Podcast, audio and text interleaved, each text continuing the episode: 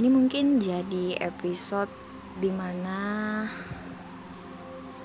hari ini aku merekam hari ini aku nguploadnya juga. Apakah ini seperti deadline? Aduh jadi kreator gitu banget ya. Hmm, sebenarnya udah dari empat hari yang lalu aku mau cari um, topik pembahasan yang pas tapi nggak pernah ada yang pas ya karena aku kadang mikirin yang ini tiba-tiba mikirin yang itu lagi. Jadi kayak mau bahas apa ya? Jadi um, sekitar 5 menit yang lalu aku memutuskan untuk membahas uh, KLC Quarter Life Crisis eh udah bener nggak ya pronunciationnya? Ya uh, intinya adalah sebuah krisis yang menurut yang aku baca ya. Hmm, yang dihadapi seseorang ketika dia berumur 20 hingga menjelang akhir 30 di umur-umur tersebut biasanya seseorang akan dihadapi dengan berbagai macam uh, tantangan, kemudian kehidupan sosial terutama, terus juga ada beberapa faktor yang menyebabkan uh, terbentuknya krisis di seperempat hidup seseorang tersebut. Ya makanya dibilangin quarter life kan seperempat ya kan? 25 umur 25an tapi di beberapa kasus seperti beberapa orang yang aku temukan dan termasuk aku sendiri. Ngaku ya. Uh, itu mendapatkan quarter life crisisnya itu lebih awal gitu. Ada dua tipe orang yang uh, yang pernah aku baca ya yang kalau hadapi sesuatu dihadapkan sama situasi ada yang fight ada yang uh, fly fly eh fight or flight ya enggak sih? Ada yang uh, melawan terus ada yang berlari dari uh, situasi tersebut. Atau kalau aku bilang sih mengalihkan lah ya. Faktor-faktornya itu ini yang aku baca ya tadi. Um, terutama dapat disebabkan. Yang pertama nih uh, keluarga. Terus juga lingkungan lingkungan pertemanan. Terus juga um, apa ya tempat pekerjaan. Karena biasanya di usia seperti ini kita itu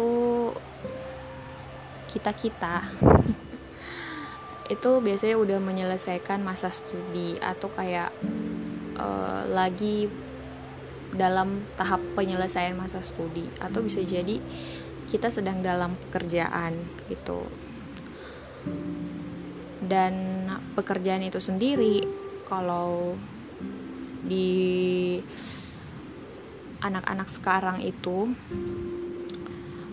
berbeda uh, pemikirannya dengan orang di orang tua kita dulu atau generasi kita sebelumnya. Biasanya kalau yang dari aku amatin ya sama yang dari aku baca juga orang dulu itu orang dulu orang tua kita dulu di masanya ketika mereka mencari kerja um, mereka menganggap pekerjaan itu untuk mendapatkan uang gitu mau itu menyebalkan mau itu tidak menyenangkan. Uh, pokoknya itu aja uang gitu. Karena dulu memang uh, khusus untuk Indonesia ya um, pada saat itu uh, tidak semudah pada saat sekarang gitu. Memang yang terlihat adalah nilai mata uang yang rendah. Tapi kemudahan untuk mendapatkan uh, fasilitas ataupun mungkin barang pada saat di zaman itu terbilang susah gitu. Memang kelihatannya murah, tapi for take that facility for using that kayak mau pakai itu tuh uh, cuman beberapa orang aja yang bisa gitu dan kalau sekarang um, terlihat bahwa uh, nilai mata uangnya memang banyak fasilitasnya. Iya tapi kecenderungan untuk uh, terpakai habis juga cepat gitu. Maksudnya um, apa ya? Mungkin karena aduh ini ekonomi lagi gitu. Jadi intinya kayak gitu. Jadi intinya bahwa intinya um, ada perbedaan pandangan atau cara hidup gitu gitu juga ketika orang tua kita dulu menganggap pernikahan dan cara kita menganggap sebuah pernikahan itu berbeda gitu. Uh, kalau untuk pekerjaan ketika mereka hmm, mengutamakan tujuannya untuk mendapatkan sisi materi materinya gitu. Nah kalau kita sebagai yang aku lihat gitu um, ada saat di mana beberapa pekerjaan itu tidak memberikan kita banyak dari segi materi gitu. Nominalnya nggak segitu banyak dari segi materi. But we love it. Uh yes. Ada ya gitu. Terus ada beberapa pekerjaan yang um, kita nggak suka-suka amat tapi uh, gajinya tuh gede gitu So, beruntunglah orang-orang yang bisa mempunyai pekerjaan yang dia cintai dan uh, dia juga dapat bayaran yang itu yang baik lah itu. Hmm, untuk hal yang seperti ini yang menyebabkan banyak dari kita yang jadi kayak kutu loncat pindah dari satu tempat pekerjaan ke tempat pekerjaan yang lain. Karena ada sesuatu yang kita cari kayak idealisme diri sendiri kita yang kita cari. Jadi kita sebagai kaum muda boys kita sebagai anak muda millennials yang atau mungkin generasi Z gitu yang terlahir lah ya dengan segala kemudahan aksesibilitas ini. Akses ini um, membuat kita berpikir lebih jauh gitu nggak cuman sekedar untuk mendapatkan uang gitu.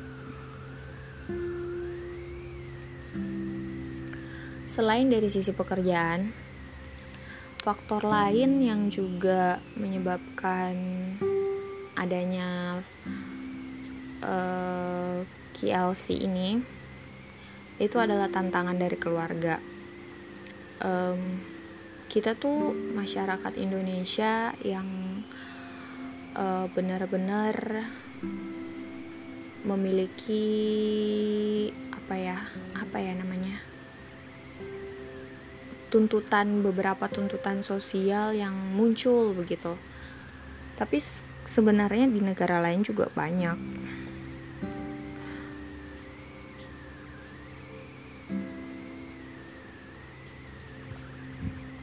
Oh my god jerawat gue. Oke. Okay. dan itu dia karena um, kadangkala kalau misalnya kita punya nggak semua keluarga tuh sama gitu ya. Kompleksnya sebuah hubungan keluarga tuh beda. Um, beberapa uh, karena aku sering dengar cerita teman aku beberapa hal yang terjadi adalah nilai-nilai yang disusun kayak eh dipercayai dan diyakini oleh keluarga itu. Kadangkala itu bertentangan sama diri anak tersebut gitu. Dan juga um, desakan. Ya ini terlebih lagi lah ya. Karena dorongan orang tua mengharapkan anaknya dan anaknya ingin melakukan hal yang apa dan seperti apa kadang itu berbeda gitu. Keberbeda eh keberbedaan. Perbedaan ini yang mengakibatkan kadang kala um, komunikasi diskusi tidak berjalan dengan begitu efektif dan tidak dapat menemukan jalan tengah tuh. Kadangkala ya dalam keluarga itu ya yang lebih sering kita bertentangan karena kita saling adu argumen gitu jadinya. Um, faktor lain yang muncul di luar lingkup keluarga itu kadang-kadang datang dari teman kita gitu. Gak bisa disalahin juga teman kita tuh uh, um, kadang kala ya, ya beberapa orang yang kita lihat misalnya nih kalau aku ambil dari permasalahan aku itu pengalaman aku yang dulu. Kayak misalnya teman kita udah selesai kuliah udah skripsian tinggal wisuda terus teman kita beberapa udah ada yang nikah gitu. Beberapa teman kita udah dapat kerja tapi kita kayak masih gitu-gitu aja gitu. Somehow kita udah mempertanyakan diri kita. Kayak atau kita mungkin lihat teman kita yang hidupnya bahagia aja gitu. Um, faktor-faktor inilah yang membuat kita makin terjepit menurut aku sih. Nah, menurut aku yang udah melalui ini ya, karena aku tuh tipe anak yang sungguh sangat menurut aku ya, menurut penilaianku sendiri, kalau dihadapin sama masalah itu lebih suka fight gitu. Meskipun udah beberapa kali jatuh tuh dari pengalamanku. Hmm, aku tuh selalu berusaha keluar gitu. Meskipun orang-orang di sekeliling aku tuh uh, sering tidak percaya atau mungkin menyindir. Bahkan aku pernah di posisi di mana keluarga aku juga nggak percaya gitu mama bapak sama kakak uh, beberapa mendesak aku gitu. Um, sebenarnya nggak ada yang salah di antara fight or flight ini. Hanya beda beda cara nanggepinnya aja gitu. Kebetulan aku adalah tipe yang fight gitu. Tapi bukan berarti yang flight itu nggak bisa dapet jalannya nanti. Tapi ya semoga lah ya. Tapi maksudnya akan ada jalan kalau kamu berniat gitu berniat aja nih ya.